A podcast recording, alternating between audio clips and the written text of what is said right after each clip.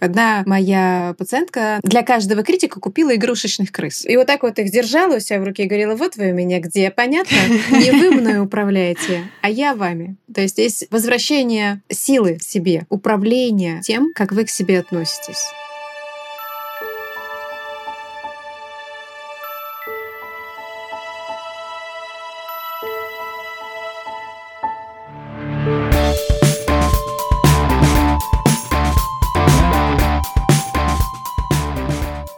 Всем привет! Вы слушаете подкаст э, «Хорошая плохая девочка», проект о взрослении и пути к себе. Меня зовут Даша Жук, я журналистка и автор этого проекта. Я давно задумывала этот эпизод, признаюсь. Очень давно хотела Марину позвать э, в гости. Марина Ванина, врач-психотерапевт и схемотерапевт. Мы сейчас с Мариной расскажем, что такое схемотерапия, прежде чем начнем. А я с Мариной занимаюсь уже полгода. Хожу на сессии Марине как терапевту, и за это время, мне кажется, я прошла довольно большой путь, и мне захотелось поделиться с вами, друзья, очень конкретными инструментами из э, схемотерапии, которым меня Марина научила. Хочется поговорить про уязвимость, умение быть уязвимым с другими и про внутреннего критика. Марина, вам слово. Здравствуйте. Очень мне приятно здесь быть. И большое спасибо, Дарья, что вы доверились и пригласили меня. Я очень это ценю. И хочется немножко рассказать тогда про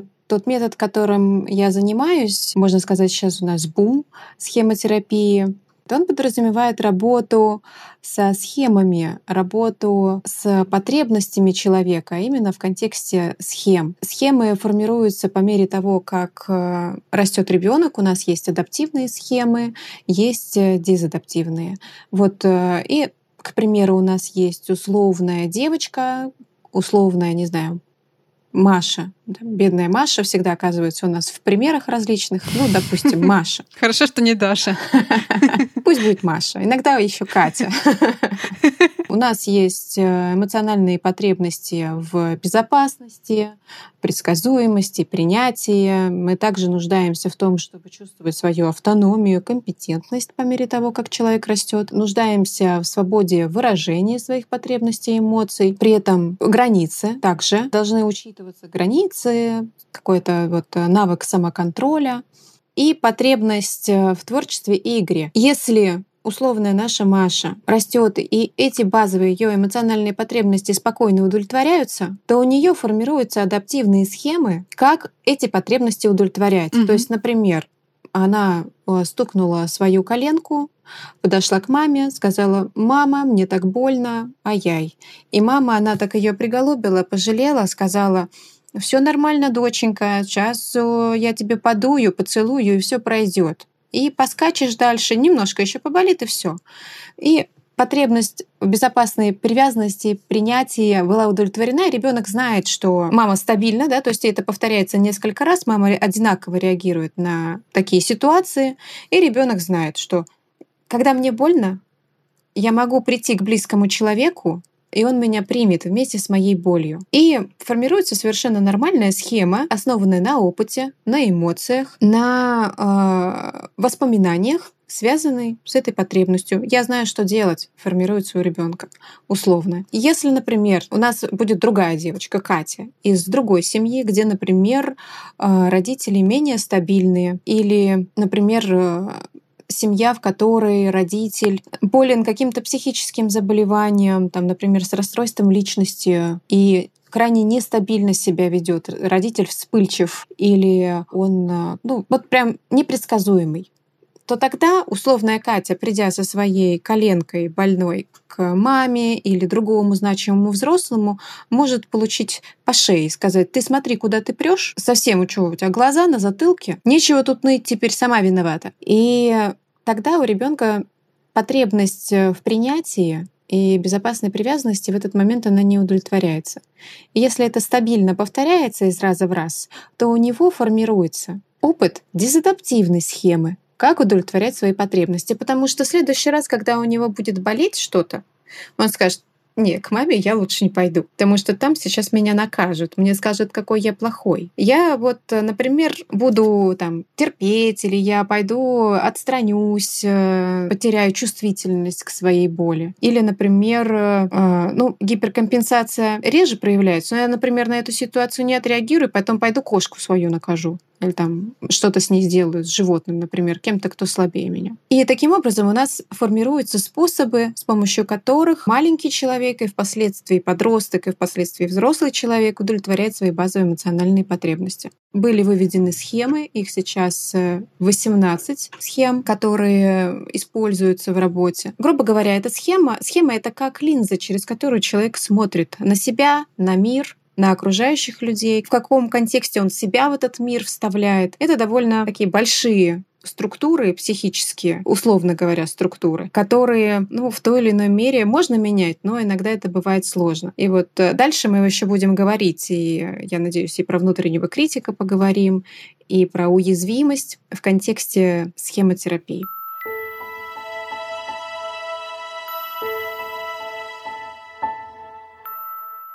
Давайте перейдем э, к теме разговора. Я предложила э, вам поговорить про уязвимость потому что меня эта тема очень занимает последние месяцы.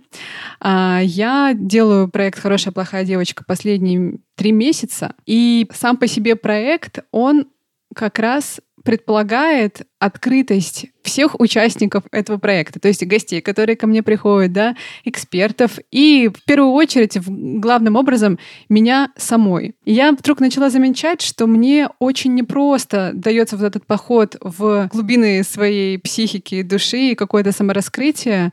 А я понимаю, что в этом вообще как бы весь парадокс заключается, потому что я как автор как раз должна себя раскрывать и говорить про свои проблемы, про какие-то переживания и боль, а получается это очень тяжело. И я думаю, что я далеко не одна такая, что огромное количество людей испытывает сложности с проявлением своей уязвимости в социальных сетях, а, с малознакомыми людьми. Но при этом мы все слышим вот из каждого утюга, да, что это очень важно, что уязвимость — это тот инструмент или вот это что-то, что помогает тебе выстраивать близкие отношения с людьми и глубокие. И без нее не получится. Вот хочется поговорить с вами про то, что вообще это такое, уязвимость, и почему многие из нас боятся проявлять уязвимость? Если говорить именно ограничиться хорошими девочками, то здесь э, о чем можно сказать? Что вообще состояние уязвимости для человека является таким нормальным состоянием. Да? Это словно там, показать себя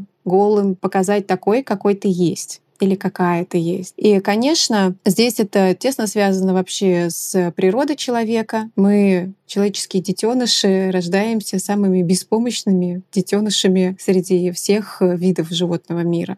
И остаемся такими дольше всех. Конечно, за этот период детства накапливается огромное количество разнообразного опыта, который может быть как положительным, так и отрицательным. По мере того, как э, ребенок растет, у него формируется вот этот разнообразный опыт, который он получает в течение жизни, и у него формируются различные психологические защиты. Уязвимость — это такое естественное состояние человека, которое ему не хочется показывать. А, естественное, но которое не хочется показывать. Да. То есть можно я э, да, сравню это, наверное, я, кстати, на прошлой сессии вам про это, наверное, не случайно рассказывала. Я ходила в прошедшие выходные в общественную баню немецкую.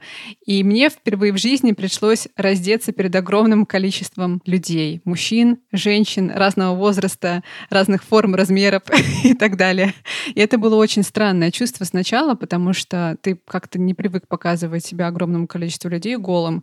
Но поскольку все очень естественно на это реагируют, и никто не, не пялится и как-то не обращает какого-то особого внимания на тебя, все, все голенькие, да, а, то ты как-то к этому привыкаешь, и это потом тебя расслабляет и как-то освобождает даже, потому что ты понимаешь, что ты один из э, тысяч тысяч людей со своими особенностями, со своими достоинствами, со своими... Ну, я даже не буду говорить недостатками, потому что это все может быть продолжением наших достоинств. Просто мы все супер разные, как физически, да, так и морально. Уязвимость — это что-то похожее, да, когда мы открываемся другим людям, вот поход в общественную баню. Да, опыт этот совершенно прекрасный ваш. И здорово, что вы а, упомянули про то, что ну, всем было, по сути, все равно. И они бы скорее удивились, что вы одеты, чем раздеты. Да. Здесь а, с уязвимостью на самом деле такая же история.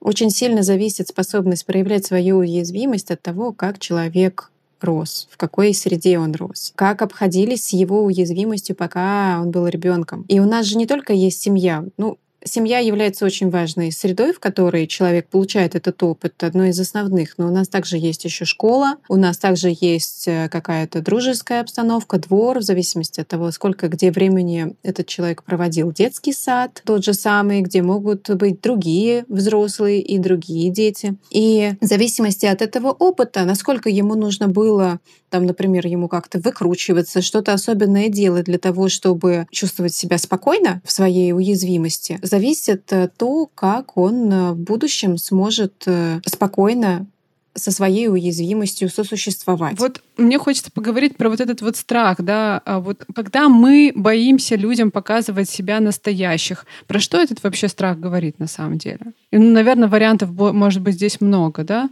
Вот у хороших девочек про что он может говорить, когда хорошая девочка не хочет показывать себя настоящую до конца? Здесь может быть э, несколько таких направлений, которые могут влиять на вот этот страх проявлять себя. Здесь может быть и такая нужда, чтобы тебя одобрили, и избегание чувства стыда, да, и ощущение, что если я как-то сейчас что-то не то сделаю, это будет моя ошибка, будет стоить мне там репутации, ощущение, что я буду какой-то плохой или испытаю позор.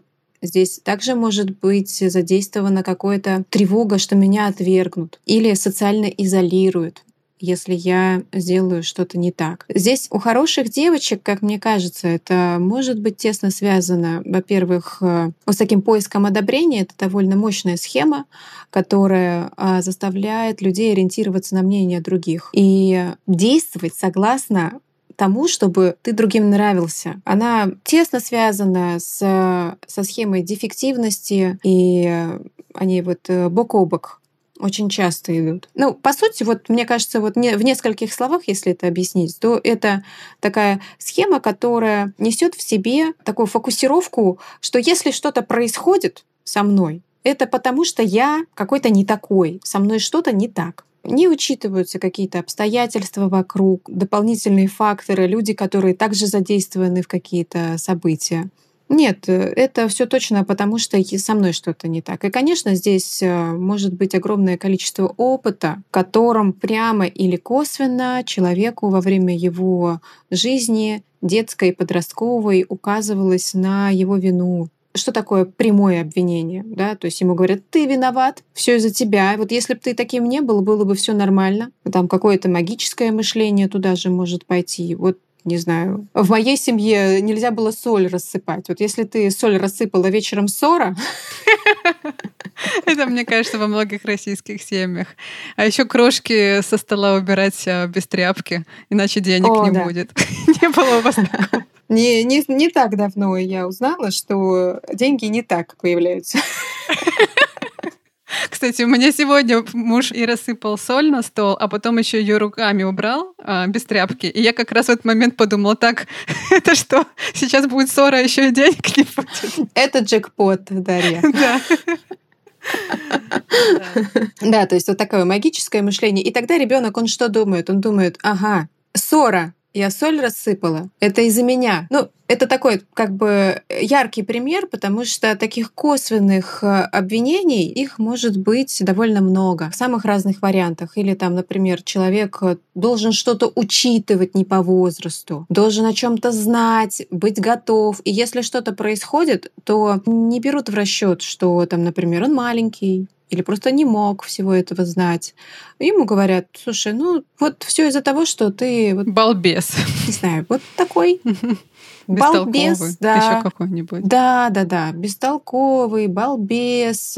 Туда же и схема неуспешности тут же прилепится, потому что ребенок будет видеть, ну вот я здесь у меня не получилось, тут у меня не получилось, тут я не справилась, ну и не получится ничего. Mm-hmm. И он начинает смотреть на себя через призму уже там двух-трех схем это довольно сильное влияние. То есть он видит себя каким «я плохой», «у меня не получится». И здесь, например, если у него сработало, что если он будет делать так, как нравится другим, к нему относятся лучше, здесь тут же схема о том, что мне нужно получать одобрение от других людей, и все будет окей, она закрепляется очень четко.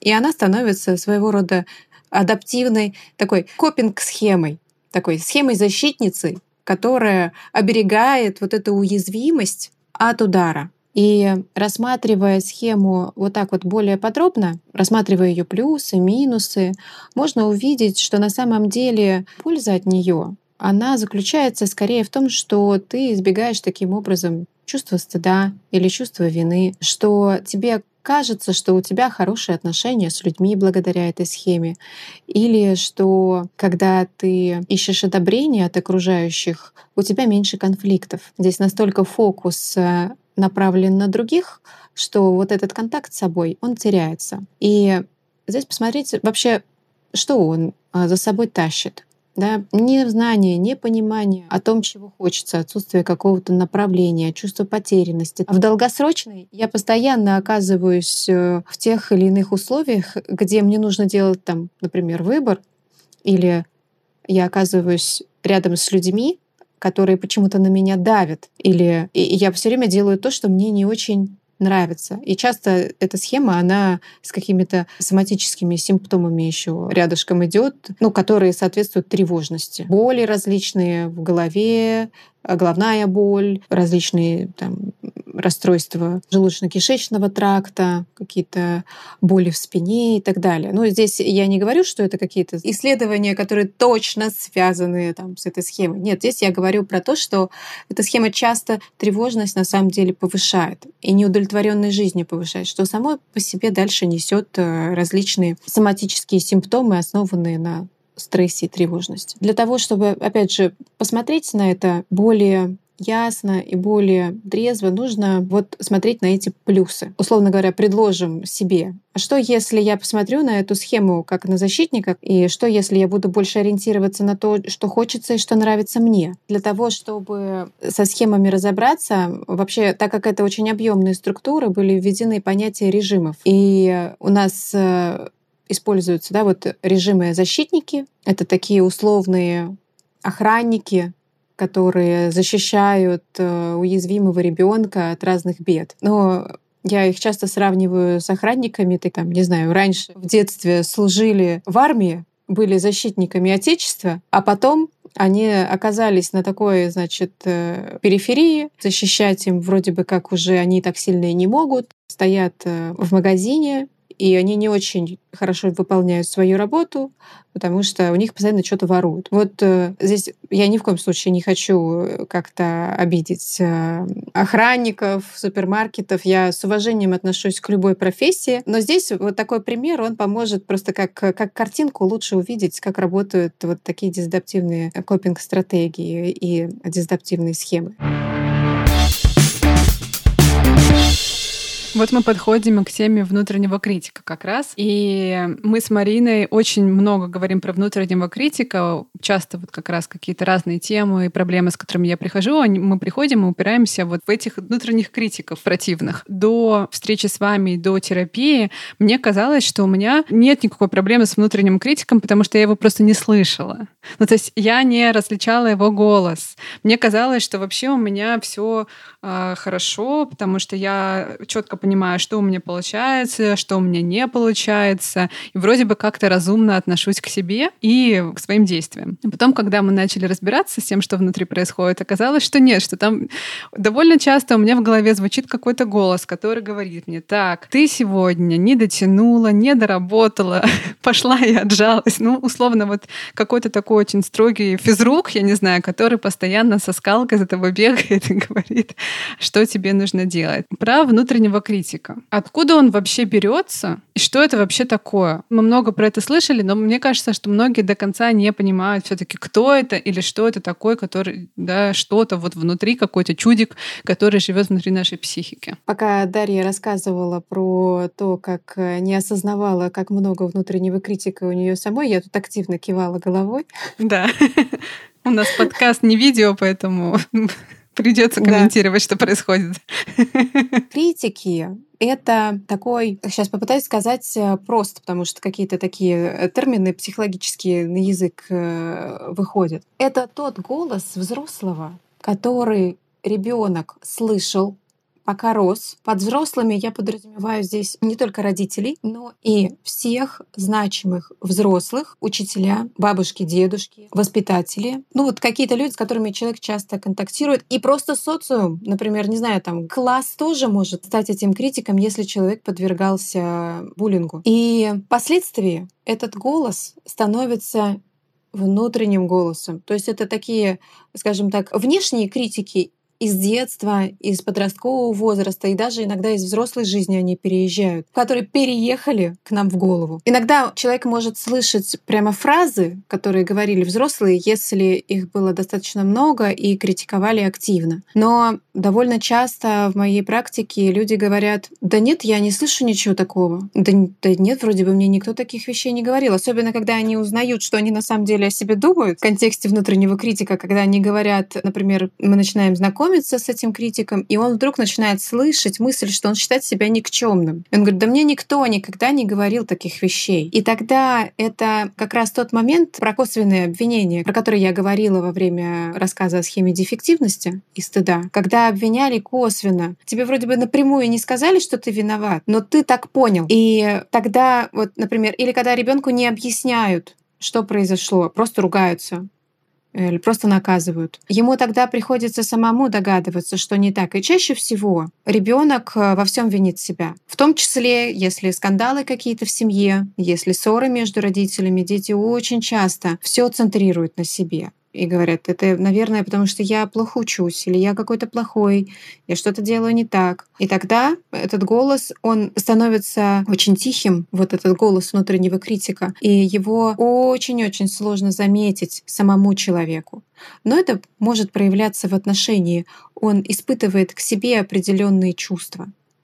Я на себя злюсь, я себя ненавижу, я себе не нравлюсь, я себя не принимаю, мне все время кажется, что мне нужно в себе что-то поменять. Угу. И если вы не слышите голос критика явно, то вы можете попробовать его проявить с помощью отношения к себе. Вот я к себе как отношусь? в тех моментах, когда я, например, как мне кажется, что-то делаю неправильно, или где я ошибаюсь, или где мне кажется, я не доработала, или еще что-то, вот где нам кажется, что что-то не так. Если я в этот момент себе отношусь плохо, ну ищите там критика его можно по постараться вот э, озвучивать по чуть-чуть.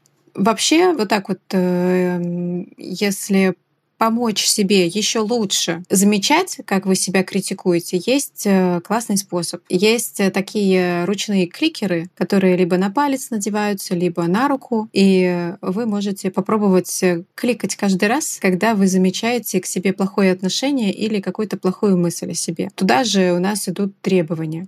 Каждый раз, когда вы слышите к себе какое-то критическое замечание, вы нажимаете на кнопочку и смотрите, как эта цифра растет. Ну, растет, растет, несколько дней она растет. А потом вы можете увидеть, как эта цифра постепенно либо достигнет плату, либо она потом она начнет снижаться. Но естественным довольно образом, потому что вы начнете осознавать, как часто внутренняя критика атакует вас на самом деле. И вот здесь, мне кажется, можно как раз поговорить про типы критиков. Да, что думаете об этом? Да, отлично. Я когда узнала про то, что их много, я поняла, что да, что это забавно, что у нас в, в нашем внутреннем мире живет такое количество человечков, и у всех у них разные какие-то функции. И все они вредители, на самом деле, эти критики. Да, вредители те еще негодяи, вредители, и мы в схемотерапии относимся к ним однозначно. Однозначно плохо, идите вон. Плохо. Да, однозначно плохо.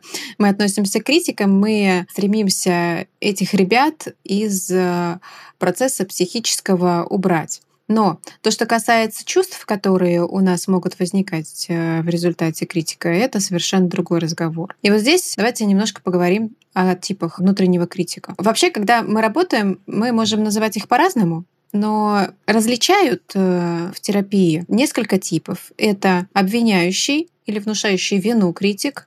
Я думаю, что здесь такие говорящие названия будут. Это тот, который говорит, это все из-за тебя, если бы ты не был таким, то и требующий критик, который говорит, надо лучше, постарайся, сделать нужное больше, недостаточно. Это мой, это вот у меня самый, наверное, активный, требующий. Ему всегда мало. Это вот такой внутренний педагог, учительница самая вредная из вашей школы, которой всегда было мало, всегда все было плохо и недостаточно. Следующий критик э, — это пугающий. Пугающий — это критик, который рисует самые страшные сценарии. Он говорит, все будет плохо, все будет ужасно, ты не справишься, у тебя не получится, ты сейчас пойдешь, и совершенно точно все будут тыкать тебя пальцами и бросать тебя камнями. Так и будет сто процентов. Я сто раз такое видел. Спросите его, где? Он скажет, в кино. Но видел, видел совершенно точно. И э, последний критик это такой наказывающий критик, который говорит: ты ничтожество. Он на самом деле один из самых тяжелых и самых э, тяжело изменяемых критиков, потому что там хранятся вот прям очень глубокие убеждения о себе. Он говорит, ты ничтожество, ты ужасный. Никто никогда тебя не полюбит. Что бы ты ни сделал, это не имеет никакого значения он еще такой вот обесценивающий. Он говорит, это не важно. Вот если ты что-то там сделал, это вообще совершенно не несет в себе никакой пользы, потому что знаешь, кто ты? Ты ничтожество. Суровый, суровый критик. И проблема внутренних критиков еще в том, что человек э, по природе своей к своим мыслям относится э, с большим доверием, чем к чужим, а, чужим словам, чужим, не знаю, книгам, еще чему-то. Поэтому так важно выводить его на чистую воду. Вот я сейчас говорю, озвучиваю этих внутренних критиков, и кажется, вот мы тут подхихикиваем над какими-то фразами, но ведь на самом деле это мысли, мысли моих э, пациентов — это то, что они о себе думают, это то, что каждый человек, э, ну, кто приходит в терапию, может найти внутри себя. И это то, что приносит огромное количество боли и страданий. Вот. И здесь, э, когда мы говорим, вот, Даш, вы сказали про требующего критика, что он у вас самый главный. Ну да, я очень часто, мне кажется, практически каждый день в последнее время слышу этот голос, потому что я делаю свой проект, и мне кажется, что все мало, и что надо больше. И я вот буквально сегодня поймала себя на мысли, что мне из этого состояния вообще не нравится работать. Ну, то есть, да, я а, адекватно понимаю, что можно делать как-то больше, надо просто найти способ. Ну, то есть, можно найти способ как-то организовать свой день и свои дела, чтобы успевать делать больше. Но можно же это сказать по-другому, не говорить, что вот опять ты не успела завтра, чтобы точно сделала это. Не в приказном каком-то да, тоне, а в каком-то более добром и понимающем да, и из вот этого состояния доброты к себе работается гораздо более продуктивно и гораздо больше энергии появляется. Вы абсолютно правы. Вы абсолютно правы. Очень часто требующий критик воспринимается людьми как мотивирующий, двигающий, того, кто вот э, там ветер в спину, прям требующий критик, это ветер в спину. Очень многие люди говорят, если я уберу внутреннего требующего критика, я не буду делать ничего. Я просто лягу на диван и буду лежать. И очень часто этот требующий критик, он идет э, рука об руку со схемой жестких стандартов, схема жестких стандартов такая же. Помните, мы с вами говорили о копинг-схемах, да, таких схемах защитников, которые как купол закрывают нас от страшного и опасного внешнего мира. Эта схема, она помогает э, также выполнять правила. Ты выполняешь правила, ты чувствуешь себя хорошо. Ты делаешь все четко, ты выполняешь требования, стандарты, у человека формируется, потому что тяжело же понять, как удовлетворить свои потребности. И у многих людей, и мне кажется, что у, у наших хороших девочек э, жесткие стандарты распространенная схема. Угу. Они настолько жесткие, что проще не делать. Да, но этот синдром отличницы, он очень близок да, к комплексу хорошей девочки. Когда у тебя все перфект, все супер, и ты должна все время этой планку достигать и достигать. Да, да. страх ошибиться, Держать. страх ошибиться, угу. страх э, сделать не идеально, и вследствие чего получить какую-то критику извне или там, что кто-то эту ошибку заметит, и опять же там позор, стыд, и ты плохой и так далее. И здесь э, очень важно заметить, что на самом деле это вот здесь даже можно прям поведенческие эксперименты проводить. Если я не буду себя вот так вот э, в спину толкать с помощью требований, не буду постоянно себя ругать и ставить себе все новые и новые там горизонты, Э, страшным способом, то я там, не знаю, буду лежать на диване целый день. Ну, давай попробуем, давай вот проведем эксперимент. Что будет? Надо попробовать. Ну хорошо, но пролежишь ты день. Ну, второй хорошо пролежишь, а на третий что, тоже будешь лежать прям? Не захочется ничего делать, точно? И часто в таких экспериментах человек обнаруживает совершенно другое. Он говорит, да нет, что-то я належался, что-то я хочу что-то поделать. И здесь вместо... А вдруг включится критик, который будет говорить, ты лежи бока, разлегся тут. Ну, тут мы себе напоминаем, я в эксперименте. Я в эксперименте. Я, мне Марина разрешила. Да, мой психотерапевт говорит, нельзя. И потом у человека появляется вместо «надо» появляется «хочу». И вот это доброе отношение, про которое э, вы упомянули в контексте себя, имеет огромное значение на самом деле огромное значение. А, когда вот у нас есть э, критики, есть защитники, есть уязвимый ребенок, но у нас также есть мудрый, здоровый взрослый. В схемотерапии его еще называют любящий родитель. И когда внутри вас э, есть этот любящий родитель, то вообще справляться со своей жизнью проще. Жизнь вообще сложная штука. В ней полно самых разных э, поворотов. И жить вот в такой компании, где один требует, другой наказывает, третий говорит, что все будет ужасно плохо, а четвертый винит, мне кажется, невыносимо совершенно. А любящий родитель — это как раз тот, кто понимает, кто стремится увидеть что пошло не так. Он поддерживает и с состраданием относится к слабостям и ошибкам. В схемотерапии один из главных вопросов, который человек может себе задать или терапевт может задать своему клиенту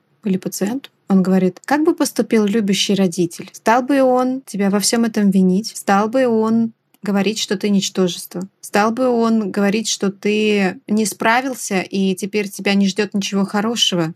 Сплошное забвение. Скорее всего, нет. Но как думаете, что бы он сказал? Я думаю, что любящий родитель бы сначала бы понял, про что болит у ребенка, да, и, и дал бы ему сочувствие, сопереживание, любовь, поддержал бы его и спросил бы, а что ему важно, что ему хочется, про что он плачет, например, сейчас. И дав эту поддержку и любовь, помог бы ему найти вот то, что ребеночек хочет, да. Ну, то есть разобраться в себе и понять, и спокойно к этому прийти. Да, да вместе. Первое, что он бы помог бы понять, что не так. В чем нужда моя сейчас? Еще очень часто люди говорят э, при работе с критиком, говорят, ну я совсем берега потеряю, да, вот как э, с требующим. Но задача любящего родителя также и ограничивать. А, то есть берега потеряю в смысле я тогда э, сяду на шею сама, да. самому себе и буду такой весь. Что хочу, угу. то делаю, да. Мне все можно, я классный. Да, да, да.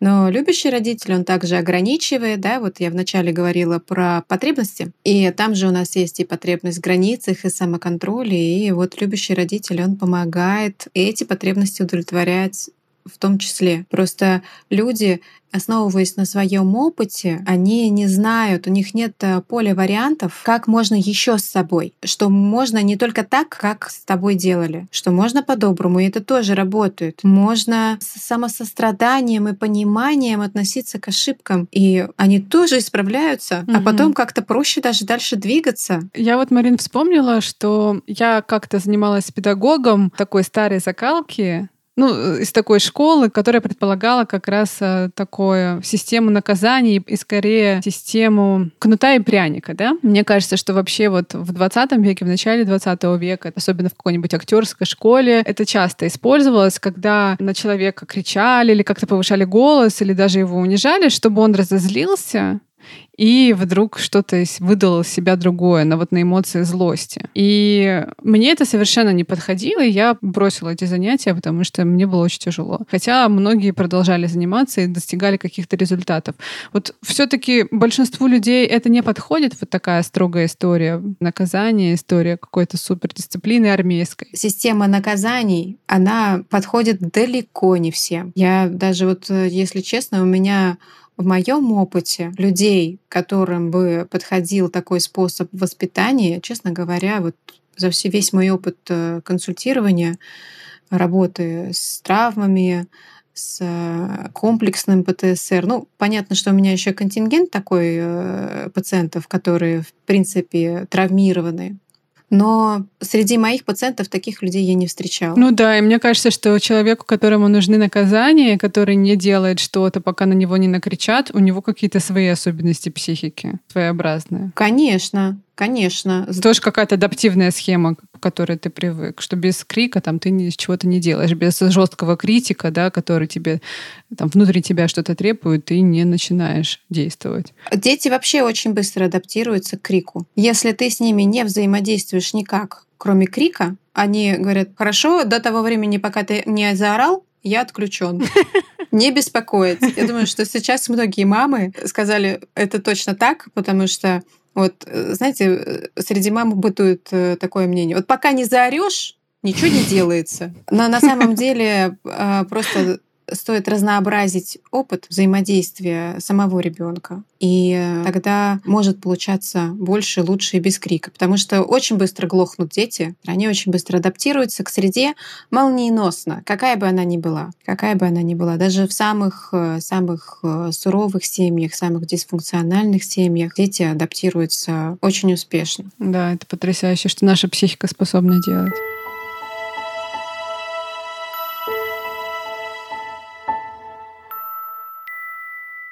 Марин, хочется расспросить вас, потому что я знаю, что опыт богатый, и у вас много клиентов, пациентов. Есть ли какие-то интересные лайфхаки, инструменты, которыми пользуются ваши клиенты при работе с внутренними критиками? Тут несколько способов я уже рассказала, да, это вот угу. такой кликер, как э, способ осознавать, сколько раз в день вы себя критикуете. А это прям вот какой-то специальный браслет или что? Я не знаю, как это выглядит. А прям можно заказать на маркетплейсе как гаджет. Он так и называется. Кликер. Кликер или счетчик, угу. нажимной счетчик, который можно заказать. Он стоит 240 рублей. Хороший подарок на день рождения.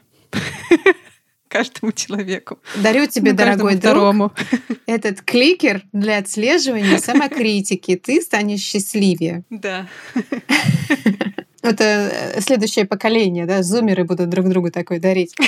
Да. Да. Отличный подарок, на самом деле. Затем, что еще можно поделать? Можно, есть такое упражнение, э, называется банка критика. Это что-то чем-то напоминает э, вот этот кликер, только вы здесь немножко больше труда. Вы пишете на листочке послание внутреннего критика и складываете его в банку и закрываете эту банку крышкой. Банку можете как-нибудь обозвать. Можно даже неприличным словами. Например, не знаю, банка внутреннего, не знаю, там, гада. У меня разные слова на ум сейчас приходили, но э, это самое приличное. Да, это самое приличное, чтобы сберечь уши прекрасных слушателей. И в эту банку вы складываете все послания, которые приходят вам. За день. И так вы можете вести ее на протяжении недели, например. Пришла мысль, вы ее не обдумываете, не оспариваете, а просто выписываете и складываете в банку, закрываете крышкой. Можно хорошо бы еще добавить фразу «мне это больше не надо». Например, приходит вам мысль «я поступил очень плохо, я ужасный человек». Вы сразу записываете эту мысль, отправляете ее в банку этого внутреннего гада и говорите «внутренний гад, мне это больше не надо». Это не про меня. Здесь вот этот момент, то есть вы, во-первых, осознаете, что пришла мысль, вы ее выписываете, складываете в банку и отказываетесь от нее. Вы говорите, мне это не полезно, мне от этого нехорошо. И опускаете ее туда, закрываете крышку, и так с каждой. Первый раз, когда я училась и нам дали это упражнение, оно, я писала два послания в день, потому что они были самые емкие, угу. самые суровые, что-то из разряда того, какой я специалист, там, ты никчемный специалист, Марина. Я записывала это послание. Ужасные были ощущения, при том, что когда я это записывала и вообще осознавала, что эти мысли у меня есть, мне казалось, я никогда из этого не выберусь. Я складывала их в банку, говорила, мне это больше не нужно. Это не про меня. Прям вслух нужно сказать. Да, ну вслух, угу. можно про себя. Но угу. так, чтобы вы осознавали, что вы как бы проговариваете это. И складываете туда. Сначала их было два, а потом я как осознала, сколько раз я себя за день ругаю. Mm. И потом приходит вот это осознание как раз, да? Да, да, да. Я стала чаще замечать, сколько раз это происходит. И вот так вот э, вы на протяжении там, недели или нескольких недель можете делать. Но как способ вот э, совладания и прекращения этого процесса, этот способ очень хороший. Потом, что еще можно сделать? Одна моя пациентка, она для каждого критика купила крысу. И сначала она просто их вот так вот за хвостик держала, она поднимала все три штуки и говорила, вот вы... Не настоящих, нет, не, нет, не живых. Не живых. Да, игрушечных. Ни одна крыса не пострадала. Все было в полном порядке с животными. Купила игрушечных крыс. Сходила в магазин для животных для кошечек. Ну, или в игрушечном магазине можно купить резиновых крыс, так, чтобы они наиболее мерзкие были. И вот так вот их держала у себя в руке и говорила, вот вы у меня где, понятно? Не вы мной управляете, а я вами. То есть здесь такое возвращение силы в себе, управление на самом деле тем, как вы к себе относитесь. А затем она придумала еще лучше. Она купила клетку для них, посадила их в клетку и любовалась. И в те моменты, когда приходил этот критик, она так еще так пошевеливала и говорила, а, сидеть. Вот такой способ тоже может быть. Купить игрушку. И одна, другая моя пациентка купила какую-то тоже что-то типа монстра какого-то, который олицетворял ее внутреннего критика, и она подпихивала его под стол, подставляла его, когда он особенно ее атаковал. Она прям брала и говорила, ты знаешь, где у меня будешь? Ты будешь стол мне подпирать вместо того, чтобы меня ругать. И подпирала им стол, складывала его там, не знаю, куда-нибудь под мусорку, еще куда-то. В итоге она скормила его псу своему. Супер, и таким образом избавилась от критика. Да, да, да. Этот кейс был закрыт. И, ну, там, конечно, еще есть э, процессы, которые были продолжены, но в целом вскоре после этого терапия была завершена. Угу. Действительно угу. так. Круто. Да, потом еще есть э, хорошее упражнение против обвиняющего критика. Называется сложно реатрибуция, но в этом вы условно берете пирог и делите его. Кто еще, кроме меня, виноват в том, что случилось? И туда записываются все люди и обстоятельства, которые еще могут в этом участвовать. Например, кто виноват в том, что, ну, я не знаю, а, расскажу про себя. Пропустила у ребенка сегодня я запись, что у него тренировка не, не в 5, а в 6. И, условно говоря, если бы мой критик был очень сильный, я бы сказала, господи, ты ужасная мать, ужасная мать. Как можно было не заглянуть в чат и не заметить, что у него тренировка через час, а не в это время? Отправила его бегать туда-сюда. И в этот момент я могу разделить этот пирог и сказать, хорошо, я считаю, что я одна несу ответственность за то, что случилось. А что еще? А еще у меня есть муж, а еще есть тренер, который каким-то определенным образом пишет такие сообщения, как абсолютно рядовые из разряда «я пошел купить хлеба», а, и их не видно в общем чате, где постоянно пишут там «Петя не придет, Вася не придет, тот-то не придет, а мы придем, и вместо этого «а, тренировка не в 5, а в 6». И тогда уровень 100%, который сначала был полностью на мне, начнет сдвигаться. Потому что, судя по всему, не, не настолько я уж и виновата. И не такой уж ужасный поступок я совершила. И вообще-то, в общем-то, вообще ничего страшного не произошло. Супер. И у меня последний вопрос про критика на сегодня. Бывает ли такое, бывают ли такие моменты, когда все-таки критик для нас а, полезен и его можно сделать как-то своим другом? Ну, здесь хочется вернуться к однозначному схемотерапевтичному «нет».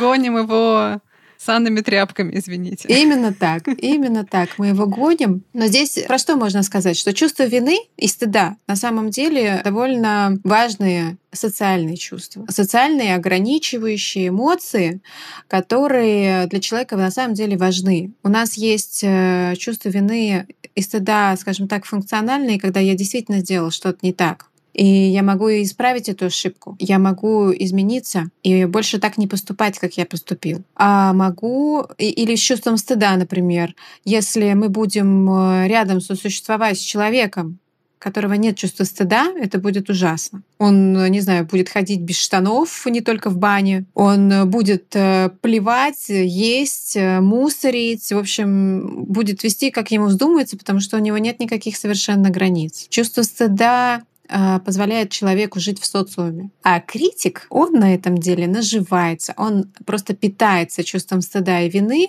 И любящий взрослый скажет, слушай, ты действительно неправильно поступил. Ты ошибся, это правда. И, скорее всего, ты сделал кому-то больно. Ну, если мы говорим про такую истинную, истинную вину. Давай попробуем понять, что привело к этому. Давай попробуем понять, почему ты поступил именно так, и можно ли что-то исправить, что ты можешь сделать для того, чтобы эта ситуация больше не повторилась, а твои отношения с человеком были восстановлены. Но критик, он будет говорить, то, что ты сделал, непростительно. Кажется, разница есть, правда? Ну, разница колоссальная, конечно.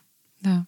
То есть мы учимся именно говорить с собой, вот буквально как мы уже с вами, да, это обсудили, но вот это так и наш голос внутренний, было бы здорово, чтобы он звучал как любящий взрослый, который говорит со своим ребенком. Не как мудрый взрослый, который говорит с другим мудрым взрослым, а мы обращаемся именно вот к своей детской части в таких ситуациях, когда нам мы что-то там сделали не так, или не доделали, или кажется, что поступили как-то плохо. Когда мы чувствуем себя уязвимыми. Когда мы чувствуем себя уязвимыми. Угу. И это вот как мышцы нужно тренировать каждый день, да? Да. Как вот в фитнес-клуб мы ходим. Вот так вот на завершение одну технику, одно упражнение, да, угу. критик говорит, это непростительно. А что сказал бы любящий взрослый? Он сказал бы, такое случается, ты точно не один попал в эту ситуацию, такое точно было с кем-то еще. Давай попробуем лучше понять, что можно исправить, как можно себе помочь. Вот такая разница. Можно задавать себе два вопроса. Осознавать критика, а затем спрашивать, что сказал бы